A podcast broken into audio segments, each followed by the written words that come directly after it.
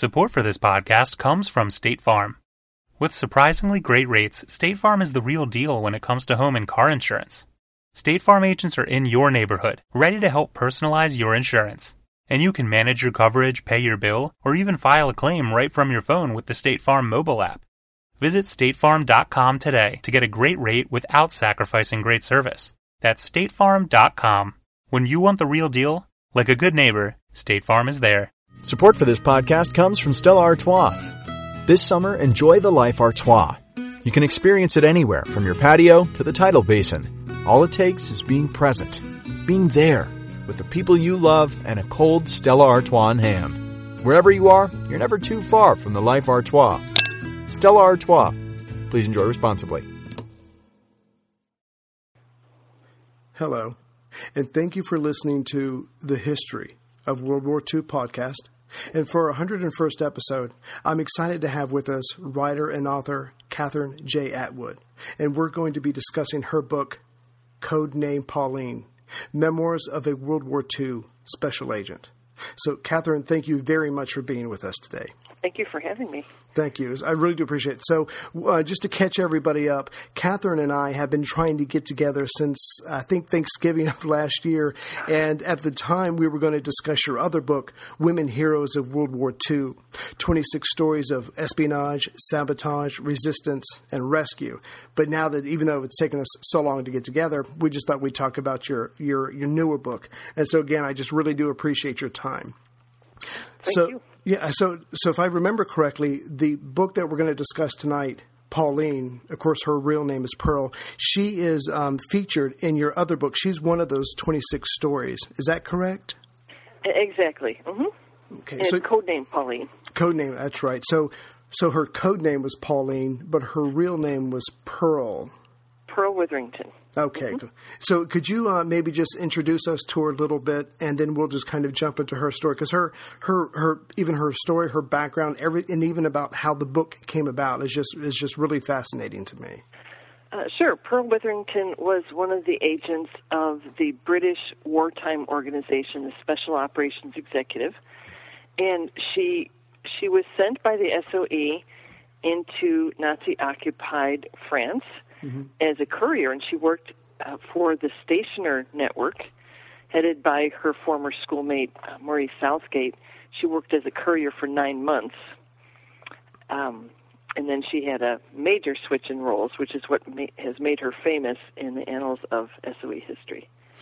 Now that's amazing. See, that's what I love about World War II. You can just keep reading about it, and there are so many new things that you're going to find out. Before I picked up your book, I did not know of the the British Special Operations Executive called the SOE. I mean, I knew they did things behind the lines and all this stuff, but again, it's just more the the things that makes it such a such an incredible story.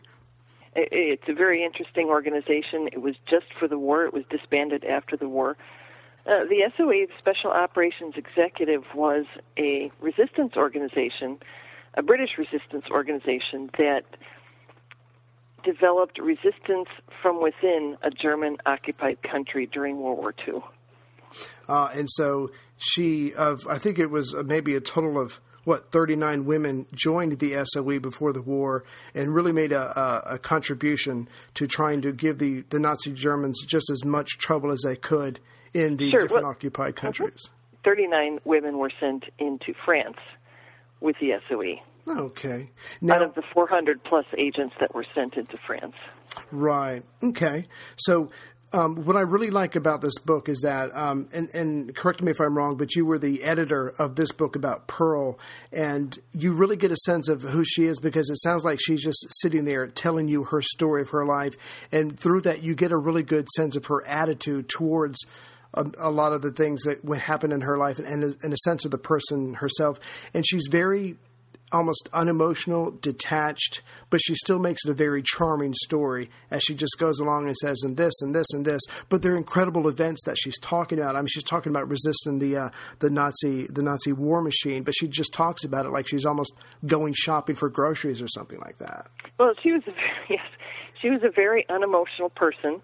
Uh, this went back to her childhood when she had to take over responsibilities for the family because her father was an alcoholic. Her mother couldn't quite cope with the situation. And so Pearl grew up with responsibilities far beyond her years, and she had to kind of keep her emotions in check in order to survive, in order to keep doing what she was doing, keep all those responsibilities in check. So she was just talking.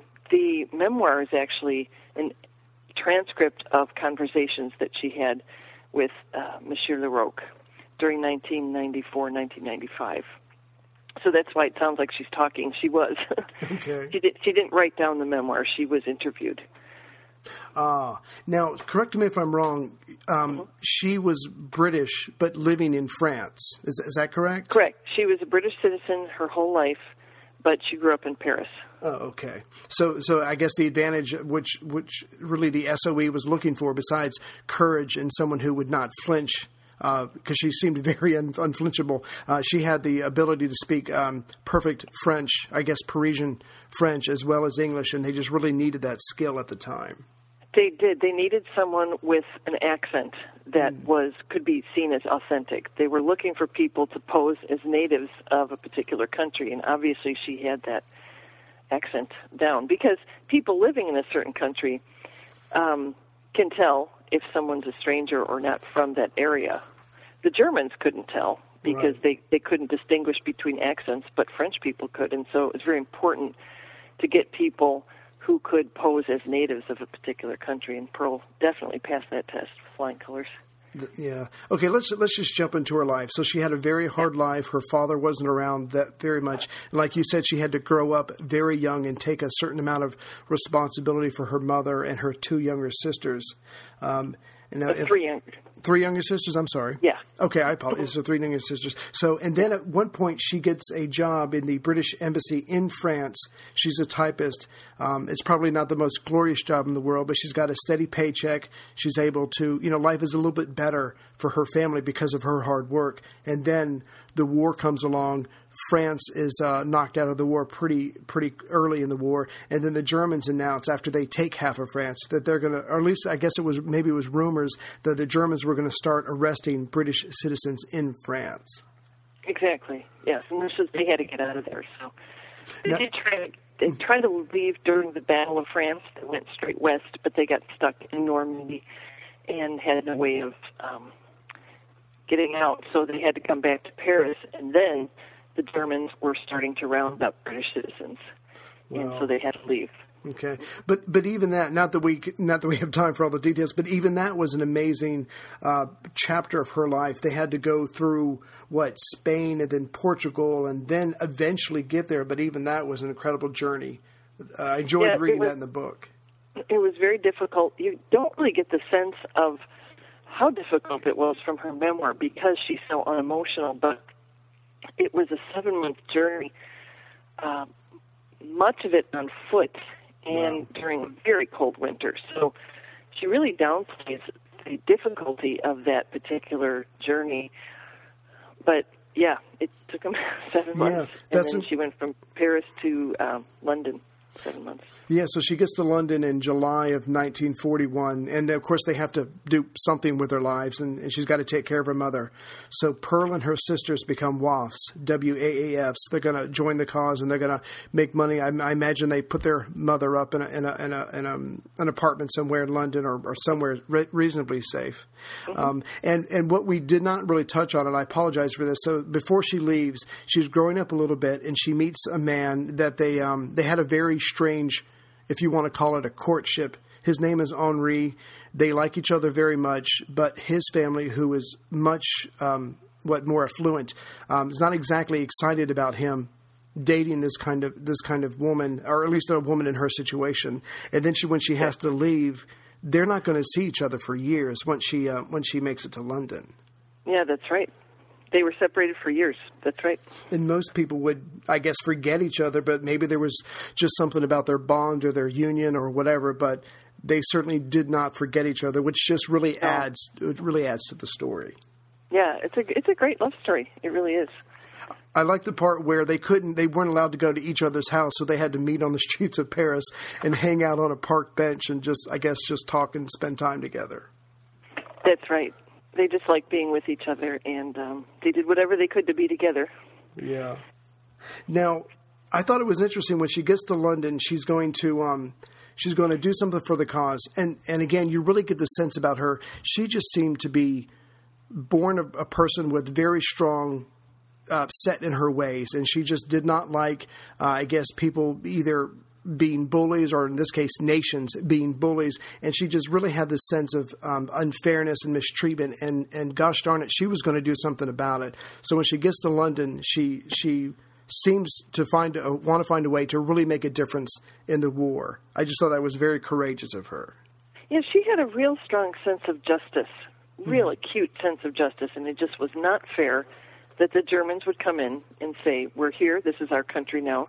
Put those huge Nazi um, banners everywhere. She just couldn't stand that, oh, yeah. and so she was in London pushing papers, as she said. But for two years, she kept thinking about those Nazi banners, the occupation, the unfairness of it, and she also remembered that while they were on their way out of France, mm-hmm. they were being helped by groups of people. Well, re- really not groups of people, individuals, but she thought they might be networking. And so she kept thinking, I'd really like to push the Germans out instead of pushing papers here in London. And right. she thought, maybe there's some resistance organization I can join to do that in a more active way. And so that's why she, she looked looked up the SOE, which wasn't something people usually did. Usually the SOE went looking for you, but she went looking for the SOE. Shows how determined she was. Yeah, I just think it was very indicative of, of her attitude. So, mm-hmm. in some ways, if I can remember from, from my reading, in some ways she was almost um, she was looking for, for either for them or someone like them, and then mm-hmm. she is brought on board, and they really put her through her paces. They don't just accept her because of her language skills. She really no, has to no. train hard and earn it. Mm-hmm, mm-hmm definitely. Wow. Yeah. It was very rigorous. They wanted to weed out people they didn't think would be able to make it. But um they said they her uh, SOE files are full of praise about her mm-hmm. uh, character. She had leadership abilities. They said she was the best shot they had, male or female, up until that time, which was 1943. Wow. So they must have had a lot of people coming through there because the SOE was established in um, 1940. So yeah, they were very complimentary of her, her SOE instructors.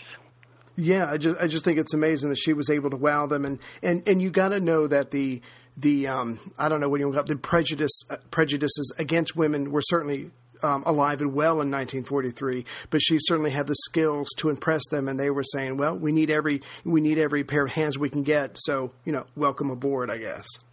Yeah, I think I think the um, misogyny was more in the upper echelons, not with the instructors per se. Instructors, from what I can gather from what people were writing in her um, report, so to speak, mm-hmm.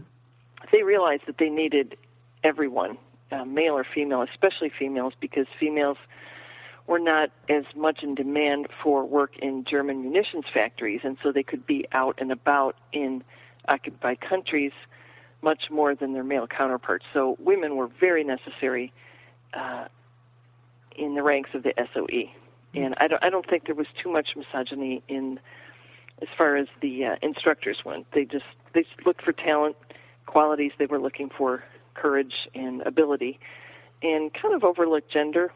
Right. I believe for the most part. Well, I guess in that situation, you pretty much have to. It, it kind of forces you to um, deal with what you have, and I guess see life in a in a very different way. So yeah. it really, I think it, and not that I'm an expert at, at, this in any way, shape, or form, but in some ways that thing I think helped their the movement of women being treated as equals because they needed everybody they can get. It. So they did, yeah. But it, uh, but she's able to back that up with with uh, with her own talents and her and her mm-hmm. and her leadership skills, as we'll soon see. So for everything we've just said, as far as I can remember, she is going to be sent over to France, and her her job is to be a courier, if I'm correct, for the Stationer network. Exactly. Okay.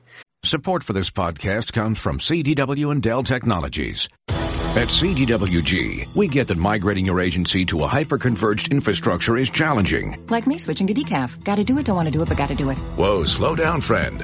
CDWG's experts can help simplify your transition from legacy to hyperconverged infrastructure with Dell Technologies solutions that offer speed and agility. Do it, do it. Have you done it? Is it done yet? Why isn't it done yet? IT orchestration by CDWG. People who get it. Find out more at cdwg.com slash deltech. Now this this is kind of gruesome, but obviously she had to have a cover when she was over there. She couldn't just say, "Oh, hey, I'm Pearl." Um, so she, she, I guess, she had to take the uh, identity of someone that died or disappeared, and she had to have a cover story while she was over there.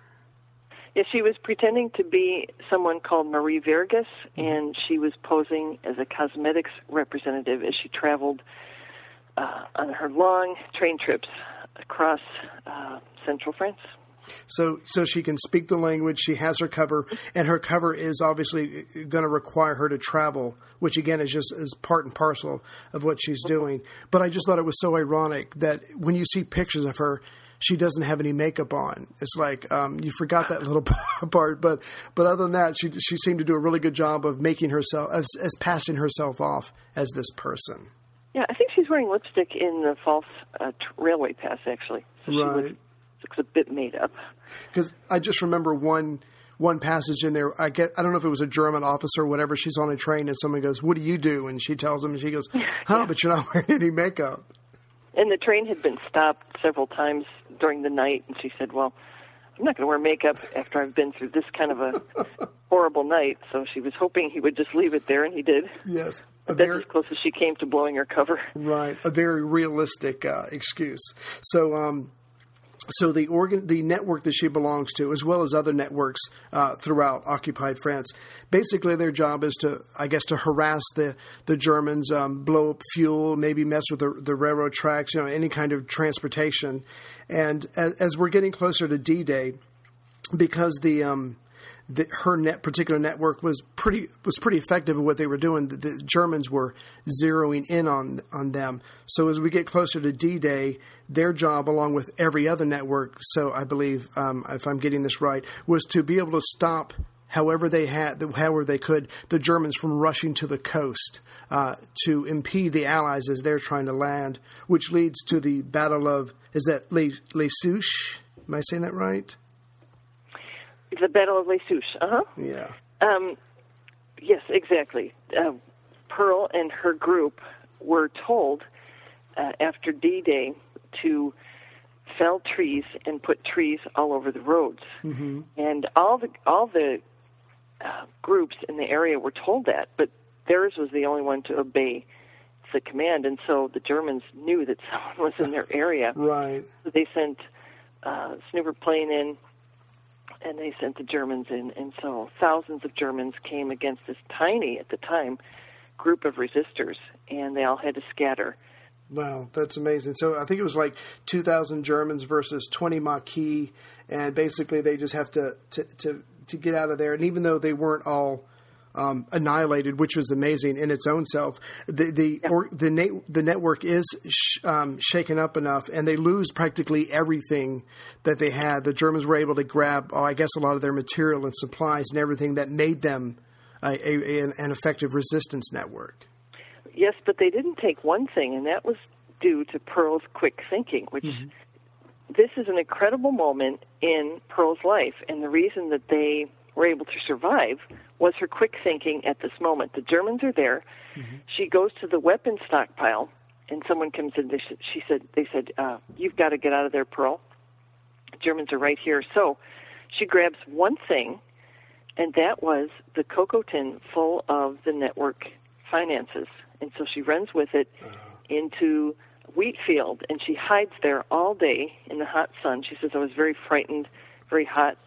in the blazing sun. But she managed to keep the network finances from falling into the hands of the Germans. And so they were able to resupply. They were able to grow larger because after D Day, all the French uh, resistors just suddenly came out of the woodwork, the ones that hadn't been part of the resistance already. And the network grew substantially. And she had the money, and it lasted for a while until they could reestablish contact with London and um, get going again. That's amazing because I mean I just not not that I compare myself to anybody brave enough to fight a war, but you would think your first instinct would be to grab a gun or whatever. But what's a gun or a pistol going to do against you know two thousand Germans who were surrounding and, and zooming in on you? So so D Day comes and a lot of uh, a lot of people see that the the tide of war is turning. They start volunteering. So suddenly her group her network and a lot of other networks suddenly have more people than they know what to do with. And, Exactly. Yeah, could you tell us a little bit? I mean, she, I guess that they just suddenly have more people, and then it, that's not an effective guerrilla unit because you it's supposed to be small, you know, organized bands as opposed to a large force fighting like an army. Sure, and they they would come. The um, the resistors kind of came out of the woodwork, and they really wanted to fight because they knew that the Allies were going to win. So they would come to where a, a network that could supply them. They wanted arms. Um, they wanted to be able to really fight, and so Pearl had contact with London, so she had the supplies. So uh, her network grew uh, enormously. It grew into approximately 3,500 men. Wow. That was her little portion of the stationer network. Suddenly grew so large, and she didn't she didn't know what to do exactly. Right. Although she kept her head, and that's the thing. Goes back to her childhood. She was able to function in the midst of dysfunction as a very young person, and so when these people just started flocking to the network, she was able to maintain order and she had this brilliant idea of subdividing her network into four subsections and giving them each their own leader. And then um, she actually asked for a military leader to come in. Even though she was very capable she really hadn't been trained to be a military leader. So she didn't think uh, she would be the best person to keep that job to the end of the war. So um, after he came, she kept all the all the subunits supplied, and she kept visiting them. So she didn't really leave, but she was really on top of what was going on with them. She didn't lead them into battle, Right. as um, she's sort of been. Legend has it she led these men into battle. Not quite, but she did keep them supplied and armed, and she kept them uh, able to do battle with the Germans. So it was very, very important role, crucial role in crucial moment in D-Day history and World War II history.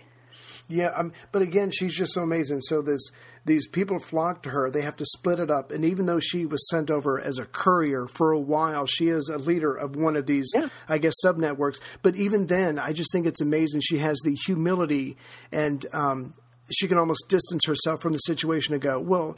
I could do this. I haven't been trained, but I got these natural leadership skills. But no, I'm going to be humble and do what's best for the cause. I'm going to call for a military leader, which eventually comes. But until then, she's in charge of her little section, and that and that wasn't the only time that that um, her I guess her gender played a part because I just love the part where. Um, and this is in a different part of the story, of course, but there's a, a there's a Michelin factory that are making tires for the Germans, and um, and the RF the uh, the British are saying, look, you either help show them how to sabotage or you sabotage that factory, or we're going to blow it up. And she, even though she had the training and the skills to show them what to do, they weren't willing to listen, and the factory paid the price for that for that blind arrogance, if you will. Well, yeah, she actually she got sick. She couldn't go, but she realized that the resistance leader in that area was um, kind of misogynistic. He didn't like women. Uh, Nancy Wake had a run-in with the same guy in in another story, but um, so they sent she sent Henri instead. She couldn't move; she was so sick, and um, they they ignored him. They didn't know who he was, and you had to be really careful back then. You don't realize how uh, careful you had to be. People were posing as uh, resistors when they were really working with uh, the um, uh, the Germans. So it, it's not surprising that they ignored him, but nothing could be arranged. And uh, finally, the um, RAF bombed him. Yeah. Again, it's, it's just unfortunate, but um, like that's that's the way the world was, and so that's that's Yeah. the way it is.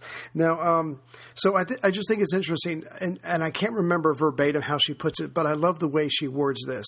When um, when the Allies were coming, uh, when the Allies were coming, we were told to stop the Germans going west to the coast and once the allies landed we were ordered not to let them go east back to germany so i just i just I, but I, I can't remember how but i just love the way she words that so their job is to just trip up the germans at every chance they get and Yes. she she does do some things where she blows up some fuel making it a lot harder for that but it just must have been very challenging. The, the situation is falling apart politically and militarily, and they're still trying to inflict as many wounds on the aggressors as they can.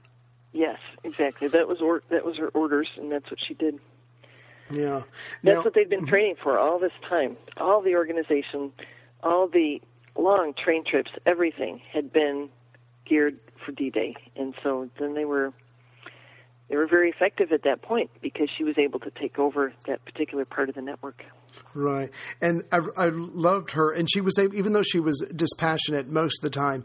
There were a couple of um, moments in, in her um, in her dialogue or her discussion or her memoirs when she kind of bites a little bit. She was talking at one point about uh, 18,000 Germans surrendered to one American soldier, and of course they make a big deal about that. But she's like, "Yeah, but no one talks about all the, um, the those 18,000 Germans were harassed by Maquis for years up until they surrendered to that to that American." So let's, she's like, "Let's remember who, you know, let's remember the full story here." I just love when yeah. she she got an attitude. Right, she was very loyal to the men that she was working with, and she knew that what they had done and those Germans surrendering was a direct result of the Maquis in her area. So she she felt that's her sense of justice again. She felt like the people responsible for that surrender were not getting the credit for it. It was the Americans, and um, because the Americans they weren't trying to be unkind or unjust. They just yeah. didn't know what was going on. yeah. Now they didn't have the full story. Sure. Now even though we've talked about all this, her story is not over yet, and it's still not finished. I guess being dangerous. Um, so De Gaulle comes back. It's up France, and because and and there's a whole backstory to this, obviously. But De Gaulle was a very um, strong-willed individual, individualistic person, and he was thinking about the pride of France. So when he arrives back in France, he tells all the British SOE agents, "Look, you've got 48 hours to get out of France. Thank you for everything you did. Now get out." So Pearl is um, a British uh, citizen, but she's also uh, is she is she uh, does she have dual citizenship? She's allowed to to stick around for a while. Yeah, she was a permanent resident, and okay. Henri was a citizen. Um, so it, they were going to come back into France. They had to go to the SOE offices to sort of debrief oh, right. and tie up loose ends. But yes, De Gaulle had some issues with the British. He was not told, um, yeah, putting it mildly, he, he was not told the date of D-Day, and his relationship with Churchill was always a bit strained. Right. 48 hours was generous, actually. He didn't give everyone 48 hours, but they had to get out – and he sort of had this attitude that um, France had liberated itself. um, so I don't know. He's an interesting guy. He did he did rally the troops absolutely in some ways, but um, he did have a problem with his British allies. Right. Now, there's one part I, I, just have to mention, and I apologize for skipping over it about Pearl and Henri. So, so they're together. They for lack of better uh, terms, they fall in love, and then she has to leave the country. They don't see each other for years. Henri is captured by the Germans. He eventually escapes. He goes to uh, unoccupied France. Excuse me. They, they're able to come back together. De Gaulle comes, a lot of the agents are le- uh, leave, but then these two, like you said, they have to go back to London to debrief and and uh, and I guess turn over whatever money and everything else that they still have in their possession because the war right. for for them, I guess, is over. So they get to London and they're doing that, and then they have they get there just in time to experience the V two rockets that are raining down on London. So even though they think they're safe, they could be killed at, at any moment, even though they, they think this war is over for them. They could have been, yeah. It was very dangerous in London all through the war. So the SOE agents leave, and then um, she, uh, Pearl and Henri are going to go to London, like you said, to debrief. And um, at the time when they were over in, in, occupied France, they had spent millions of francs that they were given by London. So they go over there, they debrief, and they return what money they had. And I think, if I remember correctly, they were one of the few networks, if, if I can use that word, to actually return money. So again, her just her her forthrightness and her honesty and fair dealing just a part of who she was, just was always there, and she was just going to be who she was at, at, all times. Exactly. She was very just, and they, they spent what they needed to spend. They did spend almost six million francs, but they had to pay thousands of people right. because these some of these men had wives and families. They had to eat. Uh, they needed um, the arms. Well, the arms were brought in by London, but um, yeah, nobody apparently had returned the accounts. At least when she returned them, they said we've never seen any, anyone return very detailed accounts exactly what they had spent and why had they, they had spent it. So she was she was very detailed and very just. That that's just amazing. So, but even then, her story is not over. It's um, she is she is I guess selected for the MBE, the Member of Most Excellent Order of the British Empire, and then she goes on the tour of the United States. But even that. Um, she, I guess she found fault with because she was given the was it the non non military or the civilian version of that award. Exactly, because she wasn't technically part of the military. Right. So they thought, well, if she's not the military, we'll give her the civilian. But she said, I didn't do anything remotely civil during the war, so she she didn't want that award. wow, that's so. And I think was it years, year, maybe even decades. I'm not sure. She met the the queen, and, and the queen said, uh, "You've been waiting a long time to get this." I, I just thought it was really interesting that she just wanted to be treated fairly no matter what, you know. And I just thought that was amazing. Yeah, actually, the Queen gave her the CBE, Commander CBE, of the. British Empire. Okay. Um, the military MBE, she did get that later, Okay. um, but she did a couple years later. She was finally awarded the military MBE with some other SOE women because she made quite a fuss. It was in some papers, and she was surprised. But that was her sense of justice again, sense of fairness, sense of right and wrong. This just wasn't right. She wasn't sitting behind a desk. She was Yeah. she was in uh, enemy territory. Now, was that when the queen said to her, "You've been, you've waited a long time to get this," or was that for a different No. award? That was the um, commander of the British Empire in 2004, Okay. and she had waited a long time for that. Now, and we didn't touch on this, and this and this is really my fault. But for years, she did not, I guess, tell her, or share her story.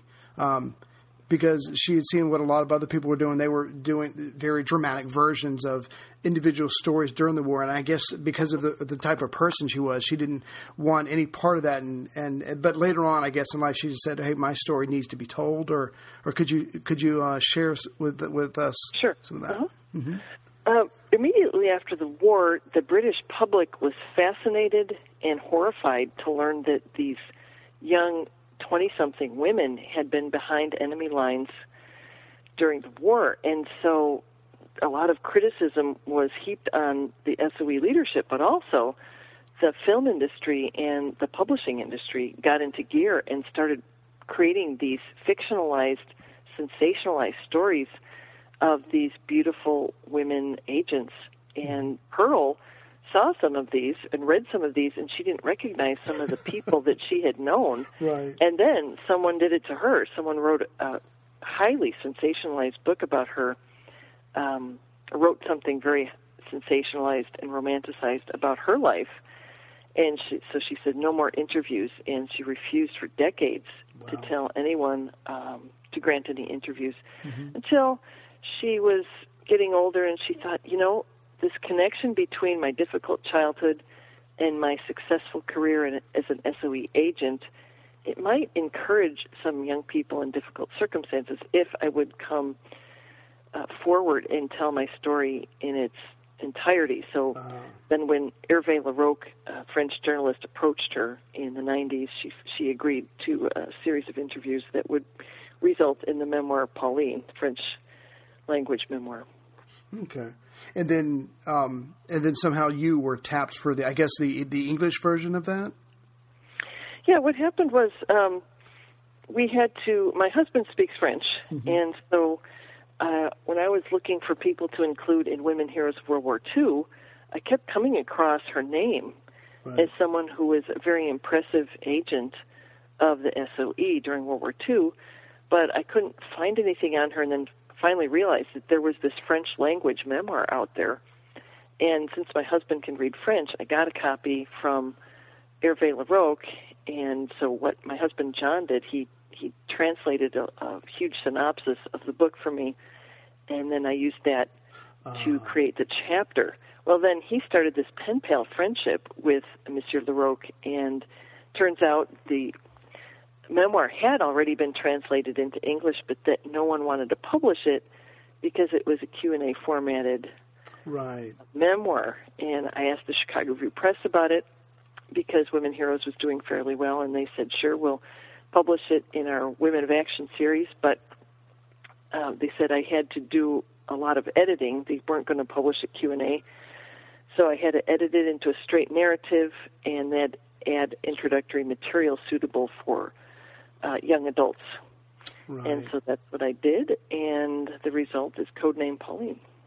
Yeah, I really, I really enjoyed that. I mean, I, I'm, I, of course, I don't know what it was like before you started editing it, but I really, you really just get the sense of this woman sitting in a chair and she's just talking about these events, and I just really enjoyed it. Um, I'm not sure what what beef other people would have had, but I have to say that I really enjoyed your um, your little intros to each chapter. It was very tight writing. It, it was, it, it really gave gave what, what I was about to read. It really gave it context, and then you would just throw in this little personal element, and it just really um, added depth and color to what Pauline, excuse me, Pearl was about to say. And I just really enjoyed uh, uh, the intros, and I certainly enjoyed the. Um, the women of heroes of World War II.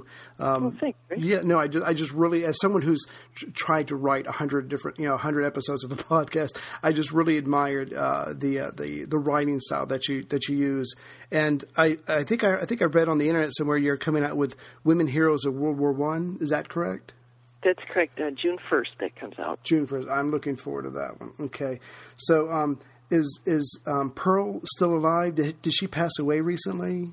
She passed away in 2008. Oh, okay, yeah, just just She's an amazing. 90s. Yeah. But but she was when she told her story, she was pretty um, advanced in years. She was in her 80s, right? So she was Born in 1914. so she was and- pretty spry.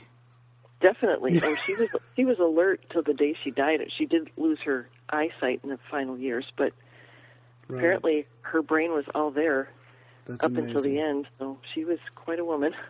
That is absolutely amazing. And and uh, I think you and I were talking before we started the show. Um, I have four daughters, and so I'm always looking for you know very um, pro women or, or or just role models for my daughters to to emulate. Um, and when I came across your first, the, the book, you know, Women Heroes of World War II, I just shared certain passages, you know, at least with the older daughters. But again, I just want to thank you because I'm always trying to find material so they can, you know, take themselves seriously, be, see themselves as equals, and just and just live their lives like like everybody else does. And I loved writing that book. It was very inspiring. Cool. Um, those women were just amazing, and uh, thoroughly enjoyed writing that book. I've enjoyed all of them, but um, that was my first book, and um, I found the most inspiring stories that I could, and I just loved writing it. So I'm so glad you enjoyed it. I'm glad you were able to share it with your children. Yeah, that was great. And maybe we can have you come back on and we'll talk about some of the uh, the ladies in that book. That would be a lot of fun. Oh, definitely. I'll send you a copy. Okay. So, so Kathryn, I just want to thank you for your time. I'm sure you're busy getting ready for your new book to come out and all the different things you have to do for that. But I just thank you very much for the time you shared with us today. Oh, you're very welcome. Thanks for having me, Ray. And now a game of commercial chicken brought to you by Progressive, where we see how long Flo can go without talking about insurance. Ready? Go. So the the weather is just all over the place lately, right? One day it's hot, and the next day it's uh, it's windy for a while. It's like make up your mind already. Drivers who switch to Progressive could save big. Okay, you win. We can't help but save customers money. Progressive Casualty Insurance Company and Affiliates. And now a game of commercial chicken brought to you by Progressive, where we see how long Flo can go without talking about insurance. Ready? Go. So the the weather is just all over the place lately, right? One day it's hot, and the next day it's uh, it's windy for a while. It's like make up your mind already. Drivers who switch to Progressive can save big. Okay, you win. We can't help but save customers money. Progressive Casualty Insurance Company and Affiliates.